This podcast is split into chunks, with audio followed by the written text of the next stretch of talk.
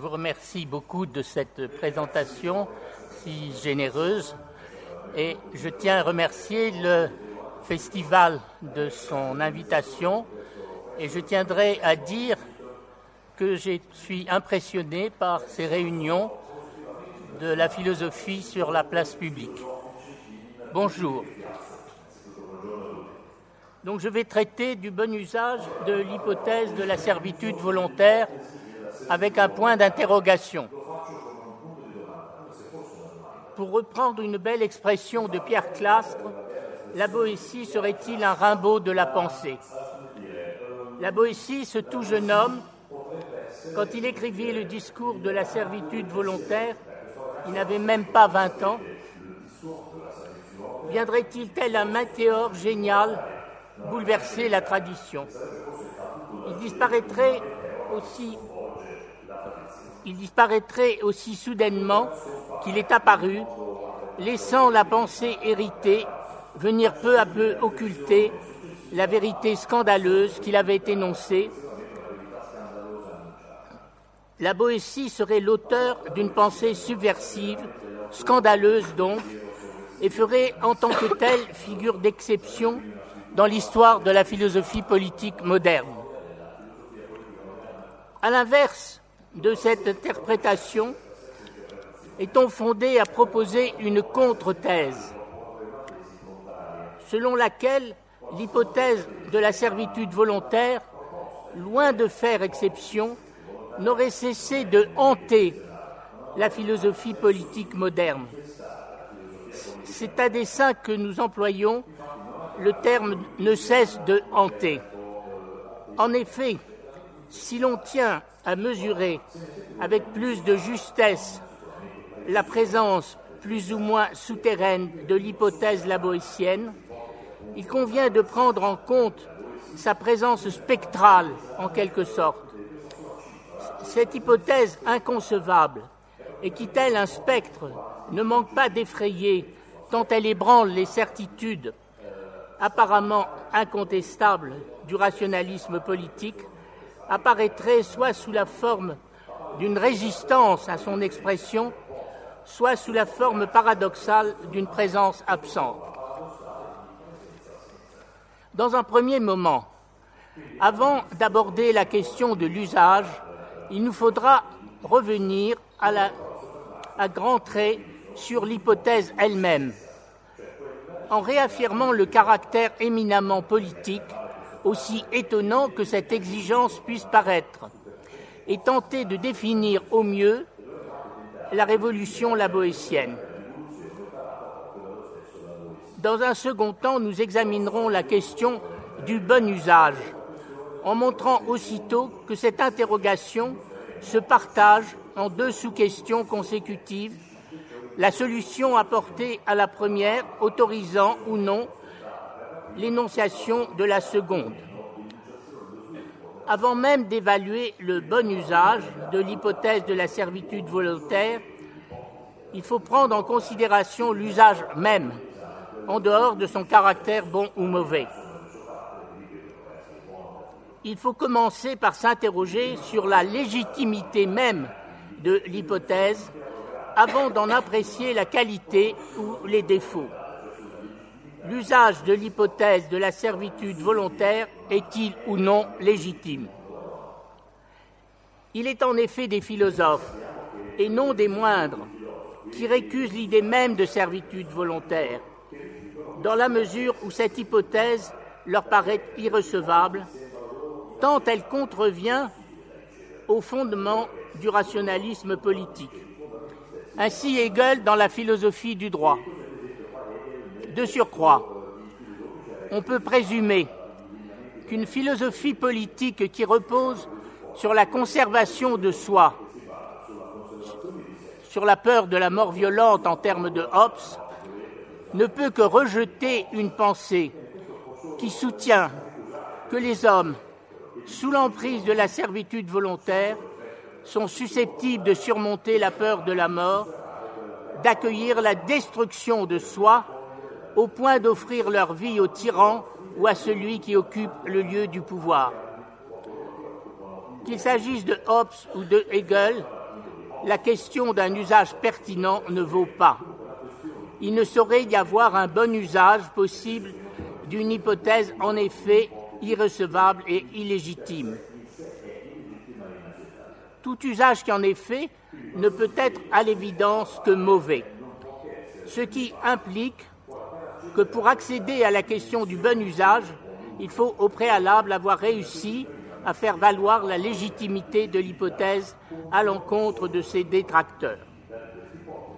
Il s'agit donc d'ouvrir la voie, non à un irrationalisme, mais à un rationalisme élargi, qui sait faire place à l'irraison sans renoncer pour autant aux exigences d'intelligibilité.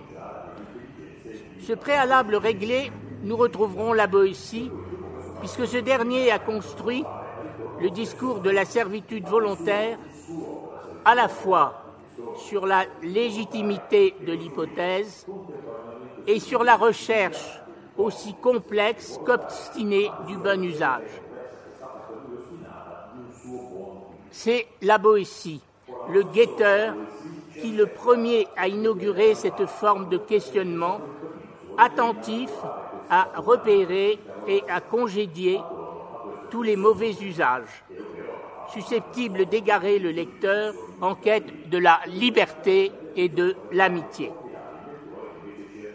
C'est en effet dans les plis et la sinuosité du discours de la servitude volontaire où se déploie un art d'écrire oublié que s'énonce et se règle dans une lutte sans relâche contre les mauvais usages la question du bon usage. En notre temps, le conflit entre mauvais et bon usage ne cesse de se renouveler et de se déplacer. Ne sommes-nous pas en train d'assister à ce tour de force qui consiste à éliminer la question politique de la problématique de la servitude volontaire pour nous en proposer une dilution dans le social, voire dans l'individuel. Enfin, pour qui veut traiter du bon usage de l'hypothèse de la servitude volontaire, il importe de rappeler avec la plus grande fermeté que la Boétie était sans nul doute en quête de liberté et d'amitié. Aussi le désir de liberté est-il la boussole dont doit céder le lecteur pour se frayer une voie dans le texte et ne pas tomber dans les pièges que lui tend l'auteur, comme pour éprouver sa résistance à la servitude. L'hypothèse de la servitude volontaire, rendue à l'état de discours anonyme, peut s'avérer ambiguë et à tout prendre périlleuse, paralysante dans les luttes pour la liberté. Ainsi, pour certains, les hommes seraient à vrai dire des chiens, à savoir des animaux domesticables et domestiqués, qui préféreraient renoncer à leur liberté pour acheter un peu de sécurité. La qualification de chien doit d'autant plus nous alerter que précisément de façon subtile, la Boétie nous met en garde contre ce vocable appliqué aux hommes, ce qui est le propre du tyran qui, à dessein, confond les hommes et les bêtes et croit, ou plutôt veut faire croire, que l'on peut domestiquer les hommes comme on dresse des chiens. On peut comprendre dans ces conditions que des amis de la liberté refuse jusqu'à l'idée même de servitude volontaire et affirme que la servitude volontaire, entre guillemets, est la chose la plus involontaire du monde. À nous de savoir entendre dans ces protestations et ces réticences l'exigence d'un bon usage de l'hypothèse, d'un usage selon la liberté, résolument orienté à la liberté. Et comment ne pas reconnaître en la Boétie un maître du bon usage?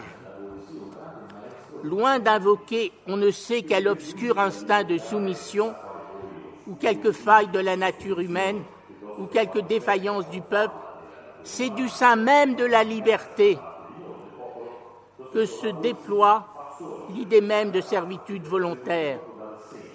La Boétie fait surgir, et c'est là que la Boétie fait surgir la catastrophe de la servitude. De par le nœud tout à fait particulier, spécifique, qu'elle forme avec la pluralité, avec la fragilité de la pluralité, la liberté n'est-elle pas exposée à des aventures où elle est menacée de s'abolir et de basculer soudain en son contraire? J'en viens d'abord à la scandaleuse hypothèse. Servitude veut dire une privation de liberté qui provient d'une cause extérieure à celui qui subit l'assujettissement. Par exemple, l'esclave s'abstient d'actions mauvaises par peur des sanctions du maître. Une puissance étrangère le maître. Spinoza, dans le court traité, écrit, je cite, L'esclavage d'une chose est le fait qu'elle est soumise à une cause extérieure. Servitude volontaire désigne un état de non-liberté, d'assujettissement, qui a pour particularité que la cause de l'esclavage n'est plus extérieure, mais intérieure, en ce que c'est l'agent ou le sujet lui-même qui se soumet volontairement au maître, et qui, de par son activité même, est l'auteur de sa propre servitude. La servitude volontaire ne procède pas d'une contrainte extérieure, mais d'un consentement intérieur de la victime. Revenons au texte en sa première partie. La Boétie a recours à toutes les ressources de la rhétorique pour dire à la fois le scandale, de nature à bouleverser, à choquer les idées reçues de l'opinion publique, la monstruosité, un phénomène qui se situe au-delà des limites connues, l'énigme qui se renforce de ce que le phénomène pointé par la Boétie se refuse à la nomination est innommable. Revenons à quelques-unes des formulations les plus frappantes. D'abord, la scandaleuse hypothèse. Je cite Comme il se peut faire que tant d'hommes, tant de bourgs, tant de villes, tant de nations endurent quelquefois un tyran seul qui n'a de puissance que celle qu'il lui donne. Ou encore, un million d'hommes servirent misérablement le, le, col sous le joug, non pas contraints par une plus grande force, mais aucunement, semble-t-il, enchantés, et retenez cette formule, enchantés et charmés par le nom seul d'un. La servitude volontaire n'est pas une intrigue qui se déroule d'individu à individu, mais il s'agit d'un phénomène, mieux d'un mouvement collectif qui rencontre la question du pouvoir, celle de la liberté et de la pluralité, devient éminemment politique. Comme le remarque très justement Jean-Michel Ray dans un livre qui s'appelle La part de l'autre, le fil rouge de l'analyse de la Boétie est constitué par le verbe donner. C'est le don de ces libertés multiples qui constitue la puissance du tyran. La Boétie se heurte quasiment à une aporie, face à un scandale, un, objet non identifié, face à du monstrueux. Comment nommer ce qui est de nature à révolter la doxa? Comment prendre la mesure de ce qui échappe à toute mesure? Comment inscrire ce phénomène aussi monstrueux qui scandalise dans la langue? Comment, l'ayant nommé, en faire un objet possible de la philosophie politique? Je cite encore la Boétie. Mais, ô bon Dieu, que peut être cela? Comment pourrons-nous nommer cela? Cela n'est pas couardise, n'est pas lâcheté. Elle ne va pas jusque-là. Donc quel monstre de vice Et ceci, qui ne mérite pas encore le titre de couardise, qui ne trouve point de nom assez vilain que la nature désavoue avoir fait et que la langue refuse de nommer. Il s'agit donc d'un mal, innommable, au-delà de toutes les limites connues. La question du passage au-delà des limites est essentielle pour la Boétie. Elle constitue l'énigme de la servitude volontaire et le moteur de l'enquête vertigineuse qu'il entreprend. S'il est vrai que la division entre maître et esclave a été pensée depuis l'Antiquité comme appartenant à l'essence de toute société humaine, il n'en reste pas moins que les écrivains, des historiens, des philosophes se sont interrogés sur les voies de la domination, sur les instruments de la domination, c'est-à-dire à, l'aide desquels les dominants maintiennent les dominés sous leur emprise, ce qui a pour nom classiquement les arcanes de la domination, arcané dominationnistes. Pour conserver la structure maître-esclave, les maîtres ont recours à tout un ensemble de procédés, mais plus à des dispositifs symboliques qui font lien entre dominant et dominé, de telle sorte que les esclaves ne se révoltent pas contre le pouvoir des maîtres. Selon cette perspective classique, dans la relation dominant et dominé, les maîtres sont situés au pôle de l'activité et les esclaves à celui de la passivité.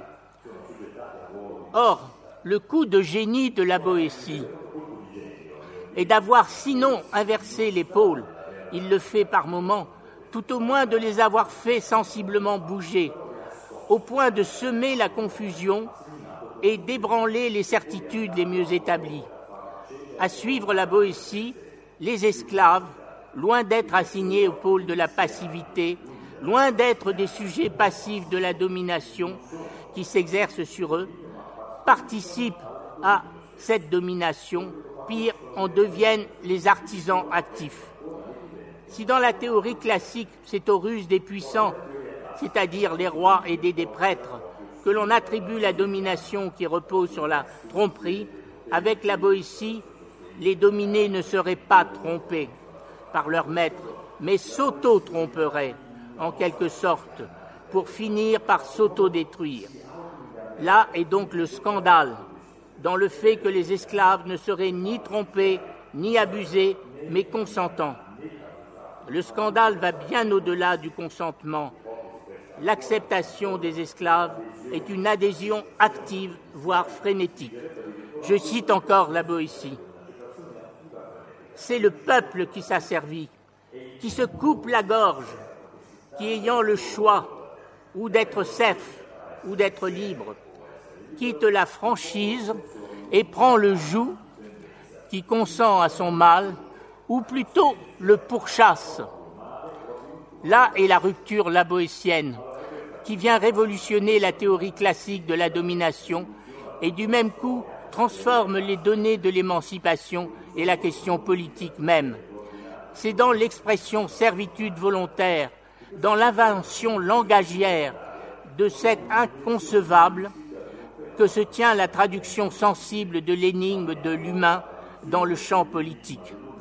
Comprendre l'économie d'un régime de domination requiert désormais un déplacement inédit.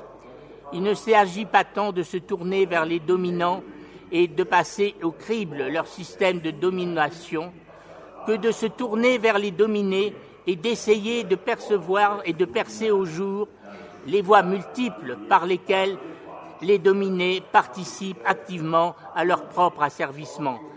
Déplacement et conversion du regard donc. Sur ce point encore, Jean-Michel Ray prend acte de la révolution laboétienne.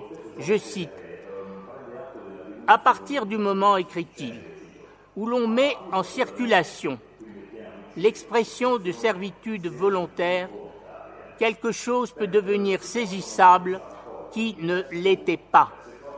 Certains problèmes sont de fait posés qui auparavant ne l'étaient pas ou n'avaient pas de consistance que sur un autre terrain. C'est l'horizon qui commence à se trouver remodelé par cet acte de langage. Avec l'expression de servitude volontaire, on commence à toucher à ce qu'il y a de plus incroyable dans l'espèce humaine. Que les amis de la liberté se rassurent. En effet, si le peuple, de par son activité autonégatrice, est aussi responsable de son asservissement, il ne tient donc qu'à lui de mettre un terme au don de soi, d'arrêter cette hémorragie, cette activité autodestructrice, pour que s'ouvre la possibilité de la liberté. Certes, la Boétie vient considérablement compliquer la question de l'émancipation, mais il n'y renonce en aucune manière. Venu imprimer un coup d'arrêt aux visions lignifiantes et pour finir paralysantes, à aucun moment il ne se transforme en professeur de résignation. Bien au contraire, il ne cesse d'affirmer la clé de la liberté est entre les mains du peuple, est entre nos mains. L'auteur du discours a repris l'idée de servitude volontaire et l'a arrachée du domaine où on l'enfermait, c'est-à-dire la morale, pour la faire jouer dans un champ collectif, un million d'hommes, dit-il, qui est le champ politique, puisqu'il y est question du lieu, du pouvoir, du tyran, des rapports du peuple et du tyran, de la condition humaine de pluralité et de son rapport coextensif à la liberté. Il convient d'être d'autant plus sensible à la révolution laboétienne que la tentation est toujours présente parmi nous de banaliser l'idée de servitude volontaire et la voyant partout, dans les rapports intersubjectifs, dans l'amour, dans l'éducation, dans le travail, etc. Et ce faisant, de ne pas percer, de ne pas l'apercevoir là où la Boétie l'a si génialement située, c'est-à-dire dans la sphère politique. Peut-on prendre pour autant, pour argent comptant, pardon, l'argument de la coutume et ignorer du même coup l'étonnante stratégie de la Boétie dans le discours de la servitude volontaire, qui ne cesse de jouer avec notre désir de liberté et de vérité. En effet, la Boétie paraît avoir construit son texte sur le contraste entre l'hypothèse révolutionnaire du début et le retour apparent, apparent seulement, à la théorie classique de la domination, notamment à partir de la phrase Il y a trois sortes de tyrannie. Une lecture attentive du texte montre que l'invocation de la coutume n'est pas une thèse philosophique portée par un désir de vérité, mais un argument tyrannique, ou plutôt employé par le tyran afin de convaincre le peuple de l'inéluctabilité de la servitude.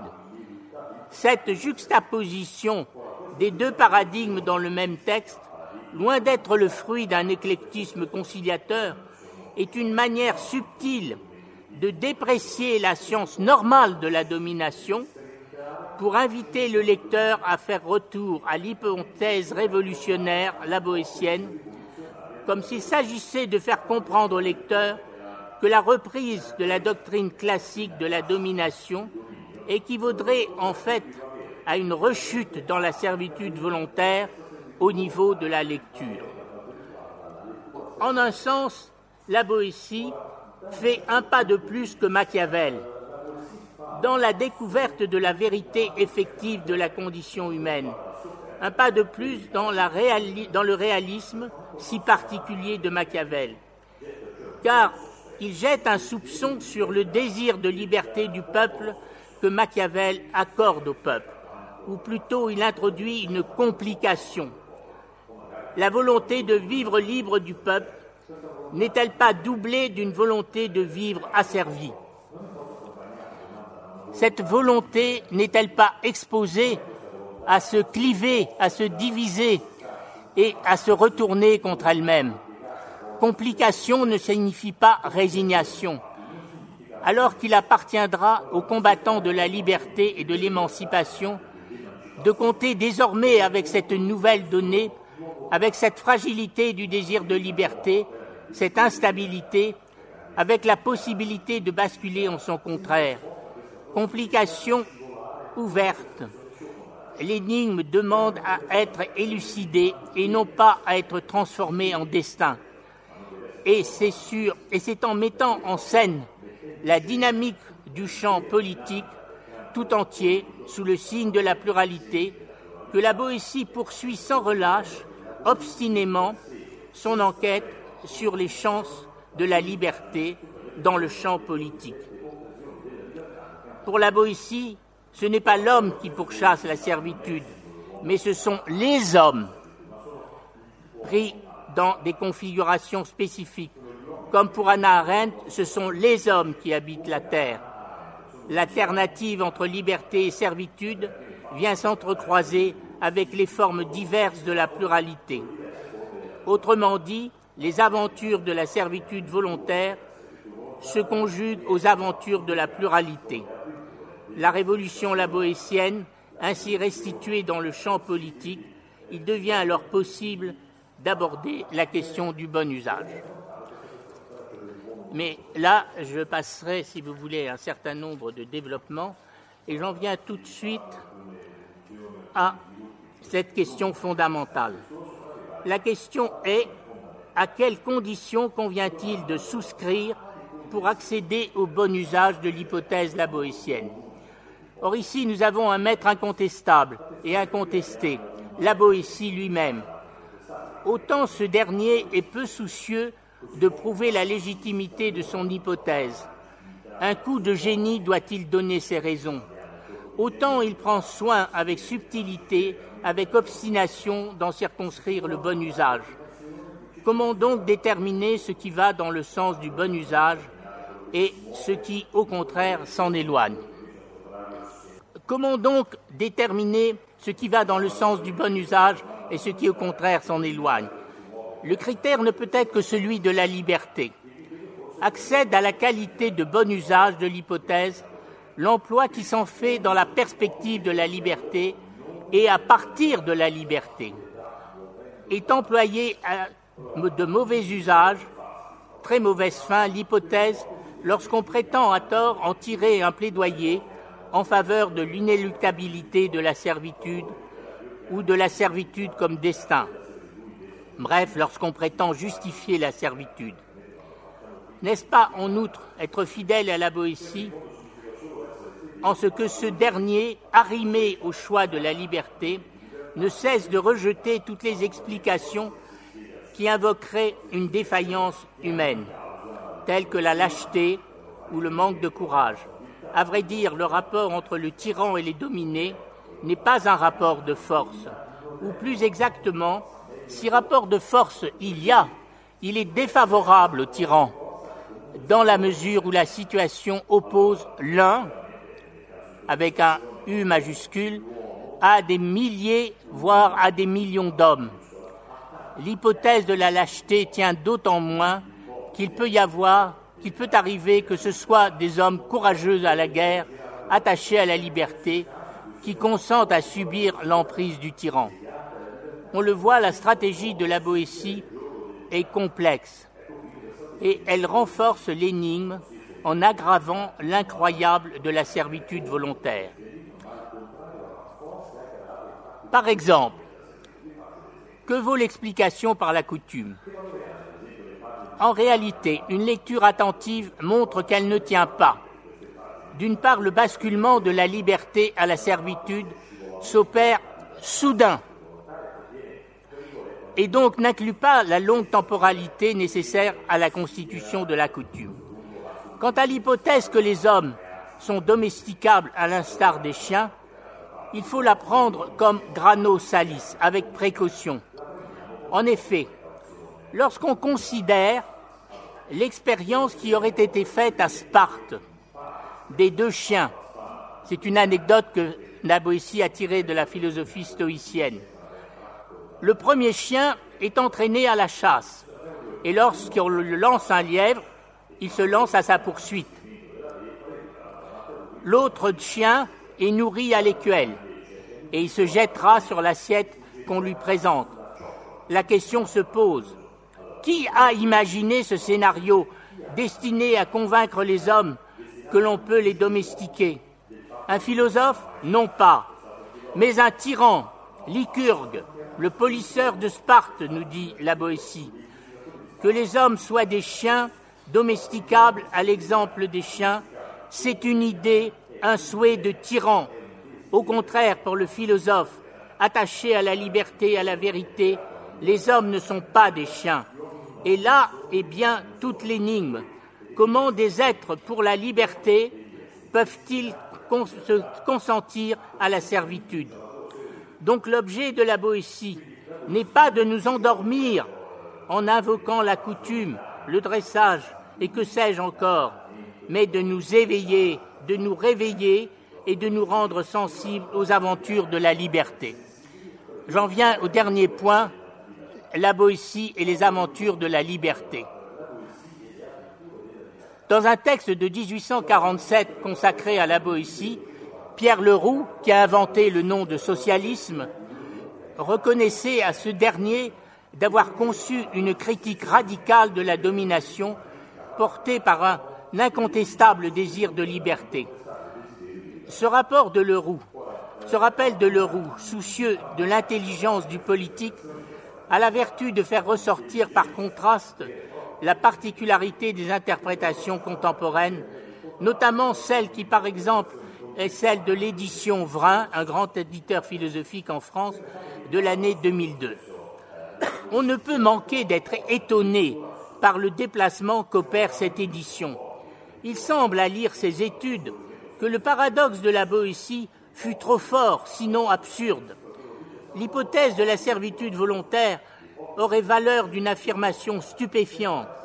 Aussi, pour surmonter cette stupeur, cet effet de sidération, l'interprète propose-t-il de mettre en lumière une contradiction entre liberté et ce qu'il appelle une économie de rivalité, de chacun contre tous, et qui transformerait toute organisation politique en tyrannie. Bref, l'économie de rivalité serait la cause extérieure de l'entrée en servitude. L'ambition et l'avarice, les principes d'action de cette forme de société.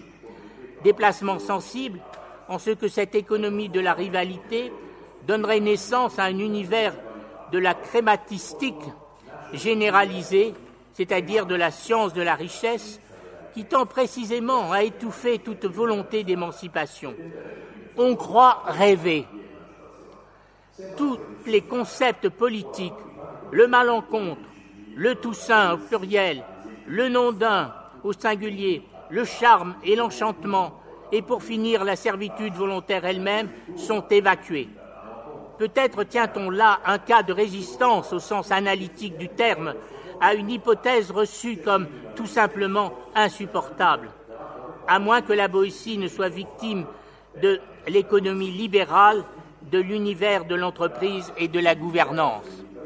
C'est pourquoi, dans le sillage de Pierre Leroux, mais aussi de Pierre Clastre et de Claude Lefort, il convient d'affirmer la légitimité d'une lecture politique qui, loin de fuir l'inconcevable de la servitude volontaire, en effectuant un déplacement vers l'économique, s'y affronte, tente de comprendre le scénario imaginé par la Boétie en faisant toute sa place aux politiques, à l'institution politique du social. À la maxime de Rousseau concernant l'intelligence politique, à savoir tout tient radicalement aux politiques, aussi bien les aventures de la servitude volontaire que celles de la liberté. Alors cette lecture politique tient en quatre points. Premier point, les trois discours. Pour qui veut s'avancer avec davantage de sûreté dans le dédale du discours de la servitude volontaire, où la Boétie pratique en virtuose ce que Léo Strauss appelle l'art d'écrire oublié, il faut d'abord apprendre à distinguer à partir de critères politiques entre plusieurs types de discours, au moins trois. Il y a d'abord le discours du tyran, ou le discours qui se tient au lieu du pouvoir. Tel est par exemple le discours inaugural, celui d'Ulysse, roi ou tyran d'Ithaque, en l'occurrence chef de guerre, et relaté ni par un historien, ni par un philosophe, mais par Homère, le prince des poètes, qui était l'éducateur des jeunes Grecs se destinant à exercer le pouvoir. De surcroît unique, euh, Ulysse n'est pas tant l'homme du logos que celui de la bêtise, c'est-à-dire cette forme d'intelligence rusée qui ne recule pas devant la tromperie. Chef de guerre, il occupe le lieu du pouvoir et se, et se trouve en outre affronté à une révolte de l'armée. Il tente alors de saisir l'occasion favorable, le kairos, pour apaiser cette mutinerie en employant en public les arguments qui lui paraissent de nature à faire accepter par les soldats en insurrection son pouvoir de maître et de chef. Ulysse prend prétexte de la multiplication des chefs pendant la guerre de Troie pour faire l'éloge d'une direction unique, comme si la sédition s'expliquait par la trop grande dispersion des chefs. De là son plaidoyer pour le passage d'une domination exercée par plusieurs à la domination d'un seul. Tel est le propre d'un discours du pouvoir, éventuellement tyrannique, discours d'opportunité en public face à une situation difficile dont il faut sortir pour recouvrir un pouvoir provisoirement menacé. C'est bien ainsi que la Boétie nous enseigne à recevoir le discours d'Ulysse, conformant son propos aux exigences du temps plus qu'à la vérité. Ensuite, deuxième forme de discours, le discours du philosophe, le discours de vérité qui se tient à l'écart du lieu du pouvoir et n'en partage ni les points de vue ni les exigences. À preuve, la Boétie philosophe s'emploie dès le départ à déconstruire le discours d'Ulysse, le discours tyrannique. Peu importe que la domination soit exercée par plusieurs ou par un seul, ce qui compte, à vrai dire, c'est le fait scandaleux de la domination de l'homme par l'homme, sans s'arrêter à ses modalités d'application. De là la radicalité du propos. Je cite, C'est extrêmement malheureux d'être sujet à un maître. Discours de philosophe en première personne, qui, à partir du refus de l'argumentation d'Ulysse, en vient à rejeter la classification des régimes politiques, tant celle-ci a finalement pour objet, grâce à ses différences, de dissimuler le fait même de la domination, devenu générale après le malencontre, c'est-à-dire le moment où une société pour la liberté bascule en une société pour la servitude, le passage d'un état donc de liberté à un état de servitude aux philosophes heurtés par le fait de la domination de montrer que ce qui paraît aller de soi ne va pas de soi. C'est de l'étonnement effrayé que naît la philosophie politique critique de la Boétie. À bien y regarder, le discours de la servitude volontaire est rythmé par les interventions du philosophe qui vient détruire de l'intérieur le discours tyrannique en montrant par exemple que la servitude, loin d'être le fruit de la coutume, s'instaure à la suite d'un basculement soudain de la liberté en son contraire. Enfin, troisième forme de discours, le discours du tribun ou le discours tribunicien, non plus le discours du pouvoir, mais le discours d'un candidat éventuellement au pouvoir qui peut reprendre l'argument du philosophe non à des fins de vérité, mais d'efficacité. Ainsi, lorsque la Boétie fait parler un tribun imaginaire qui interpelle les dominés, on peut soupçonner que celui qui veut éclairer le peuple n'est pas étranger au désir d'occuper à son tour le lieu du pouvoir. Le discours de la servitude volontaire, loin d'être un texte continu, homogène, est la présentation d'un espace politique agonistique, avec la mise en scène de positions adverses et poursuivant des buts opposés. Cette distinction entre trois types de discours ne peut que conduire le lecteur à pratiquer une politique de la lecture qui aura pour tâche d'enseigner à discerner entre les trois paroles en jeu, tandis que le discours philosophique a rapport à la vérité et à la liberté, les deux autres ont rapport au temps, à l'opportunité et à l'établissement ou à la survie de la domination. C'est grâce à cette politique de la lecture que le lecteur se garde de prendre pour argent comptant les arguments invoqués par les hommes au lieu du pouvoir ou par les candidats au pouvoir. À chaque fois, il lui faudra voir si le discours du philosophe n'a pas précisément pour objet de détruire les raisons invoquées par les hommes du pouvoir. C'est ainsi qu'il appartiendra également qu'il lui appartiendra également de faire la différence entre un discours politique et un discours sur la politique. Autant l'un colle à son objet et ne recule pas devant les stratagèmes efficaces, autant l'autre introduit une distance critique, travaillée qu'il est par l'institution d'un vivre ensemble selon la liberté et selon la vérité. Deuxième point, il s'agit d'un discours de liberté. Discours de vérité distinct de celui du pouvoir, le texte de la Boétie n'est pas moins discours de liberté. Car, et l'énigme ne cesse d'augmenter, ce n'est point d'un quelconque amour de la domination que provient la servitude volontaire, c'est d'une étonnante proximité du désir de liberté au désir de servitude, ou plutôt d'une fragilité du désir de liberté, tel que celui-ci est exposé à se renverser en son contraire.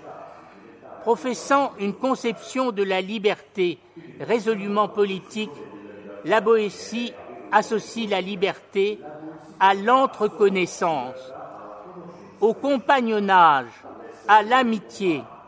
Liberté et compagnie vont de pair. La commune humanité et condition de possibilité de la liberté. L'être asservi n'est donc pas un fait de nature. Il n'y a pas de doute, estime la Boétie, je cite, que nous ne soyons tous naturellement libres, puisque nous sommes tous compagnons. Et ne peut tomber en l'entendement de personne que nature ait mis chacun en servitude, nous ayant tous mis en compagnie. C'est donc dans la reconnaissance du semblable, vivifié par la nature langagière de l'homme, ce grand présent de la voix et de la parole, que prend naissance le commerce, le lien humain.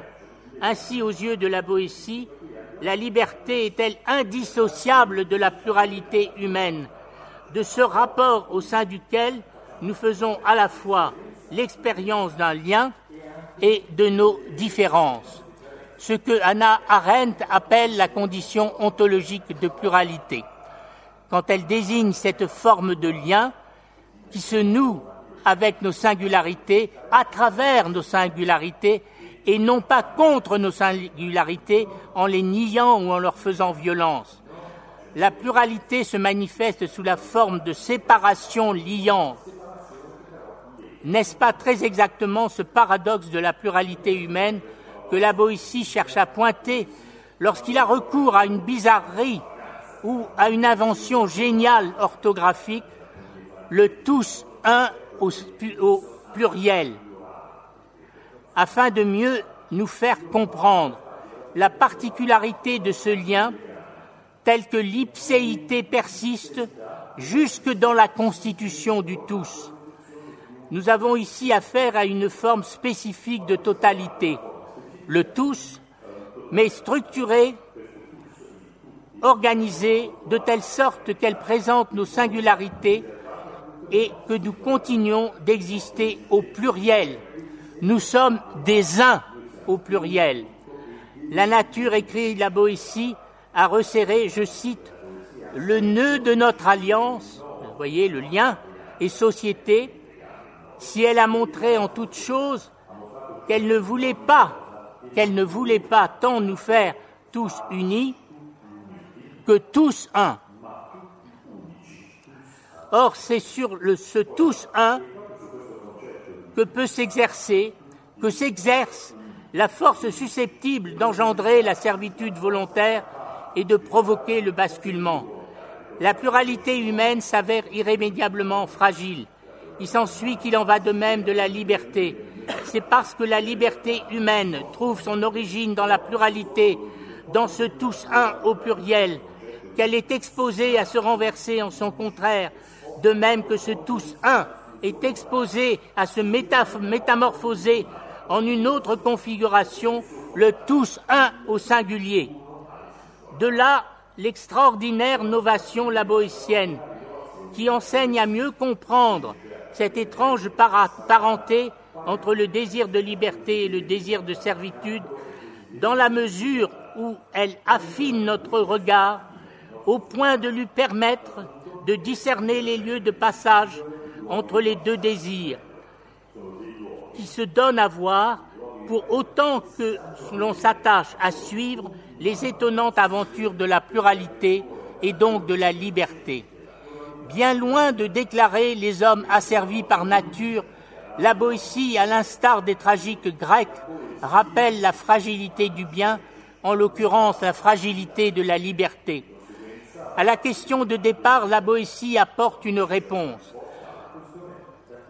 La précaution s'impose, car cette réponse a ce caractère singulier de ne pas tant, résoudre l'énigme que de la relancer en en déplaçant, en en déplaçant les termes et en l'énonçant autrement. Alors je cite cette phrase qui est fondamentale pour comprendre tout le texte de la Boétie. Enchanté et charmé par le seul nom d'un, l'un au pluriel. Déplacement, mais non solution.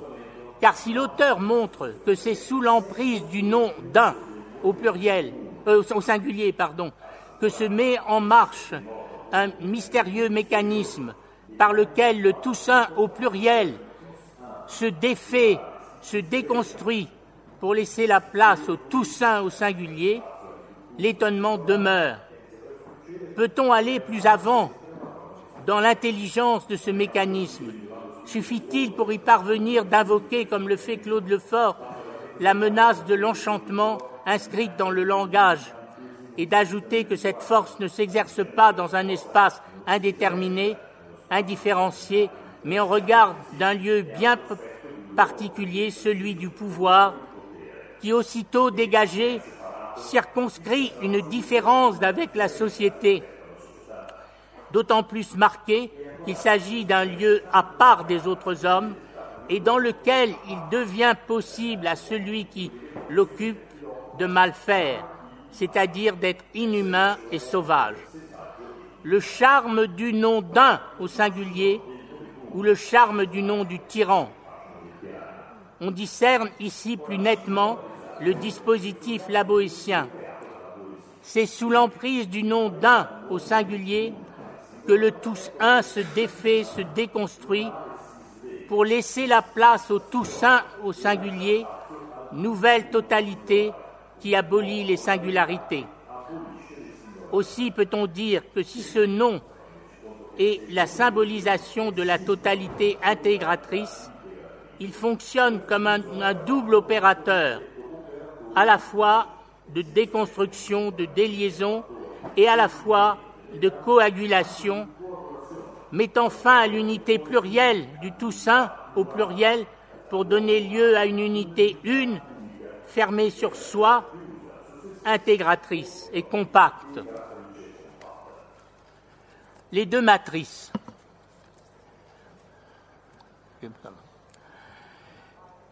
Absence de solution, disions-nous, silence quant à la question du meilleur régime. Peut-on pour autant en conclure, comme le fait un contributeur de l'édition Vrin, que nous serions en présence d'une éthique et d'une politique négative Et de là la tentation de, de lire le discours comme une dénonciation d'une science des richesses et d'une économie des rivalités. Mais le silence de la Boétie quant à la question du meilleur régime ne doit pas rendre aveugle à l'apport du philosophe politique critique de son texte. Comment ne pas percevoir qu'il offre la distinction entre deux dispositifs symétriquement opposés l'un à l'autre, qui, sinon ni la valeur de solution, ni de meilleur régime, ont celle de matrice interprétative, susceptible de, de servir de critère de distinction dans la connaissance et l'exploration des régimes politiques. D'un côté, la matrice du tous un au pluriel et de l'autre la matrice du tous un au singulier. Dans ce dernier cas advient une totalité unitaire, compacte, sous l'emprise d'un pouvoir séparé de la société, où l'entreconnaissance des hommes a pris fin et où les hommes ne connaissent qu'un simulacre de communication à travers la figure du chef, comme si chacun d'entre eux était devenu une parcelle du corps du chef. Deux matrices opposées donc, puisque dans l'une la jonction de la liberté à la pluralité peut s'effectuer, tandis que dans l'autre le surgissement d'une totalité unitaire et compacte détruit aussi bien l'espace entre, l'inter-essai, l'intervalle, la pluralité que la liberté. Et contrairement à ce que pense un commentateur, la mise en valeur de ces deux matrices ne se résout pas dans l'opposition entre société civile et État, mais désigne un contraste entre une société civile repolitisée, qui a pour nom communauté politique, communauté politique des tous un au pluriel, et une totalité close sur elle-même, à savoir l'État. Car le lieu véritable du conflit n'est pas entre la société et le, entre le social et le politique, entre la société et l'État, mais entre le politique et l'étatique. Opposition d'autant plus précieuse qu'elle peut nous permettre de décrypter des textes difficiles tels que le manuscrit de Marx de 1843, la critique de la philosophie du droit de Hegel, et d'y voir surgir l'opposition du politique et de l'étatique sous la forme de la vraie démocratie contre, c'est-à-dire la communauté politique des Toussins, contre l'État. Enfin, l'auto-émancipation.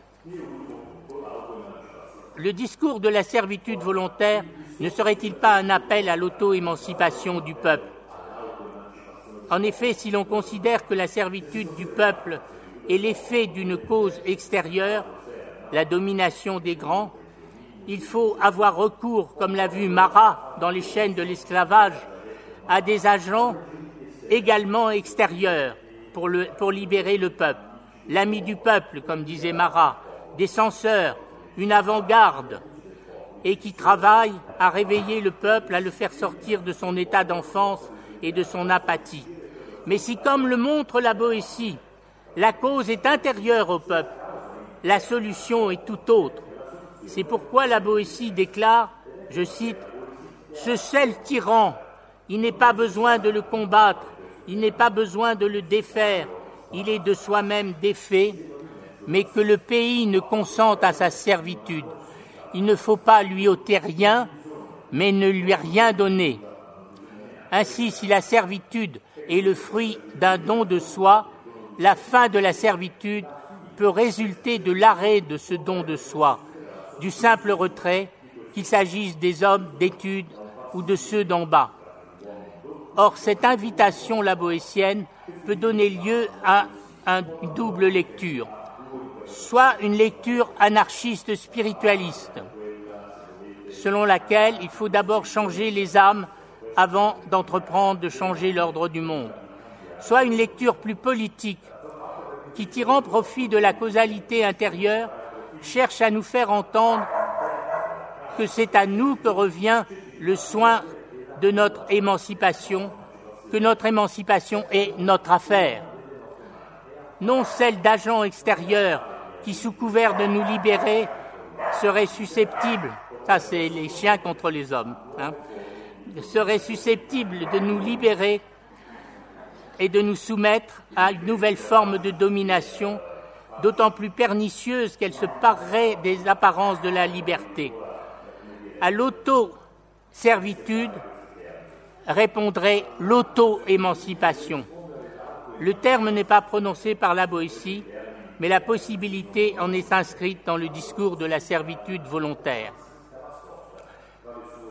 Comment découvrir le bon usage de l'hypothèse la boétienne, sinon à la lecture du texte le discours de la servitude volontaire n'a-t-il pas pour particularité d'inventer une relation inédite entre son objet, la servitude en question, et l'écriture qui en traite, de construire patiemment un dispositif tel un baromètre de la liberté à l'adresse du lecteur, comme si le discours de la servitude volontaire était dans sa texture même la mise à l'épreuve du désir de liberté du lecteur de chacun des tous un au pluriel, comme si la recherche de la liberté se fortifiait de la capacité à déjouer les pièges du texte, se faisant à résister au désir de servitude qu'il recèle, comme si cette quête de l'auto-émancipation se nourrissait au fil de la lecture de l'interrogation sur la possibilité d'un mode de la non-domination sous le signe de l'amitié qui nous relie les uns aux autres et institue du même coup l'intervalle entre nous, l'intéressé des tous un. Pour finir, et pour rejoindre l'objet de ce festival de philosophie, la gloire, je rappellerai qu'Edgar Quinet, l'auteur d'un très beau livre, Les révolutions d'Italie, pensait que le meilleur antidote pour lutter contre la servitude volontaire était l'héroïsme politique de concert, l'héroïsme des Toussins au pluriel. Je vous remercie.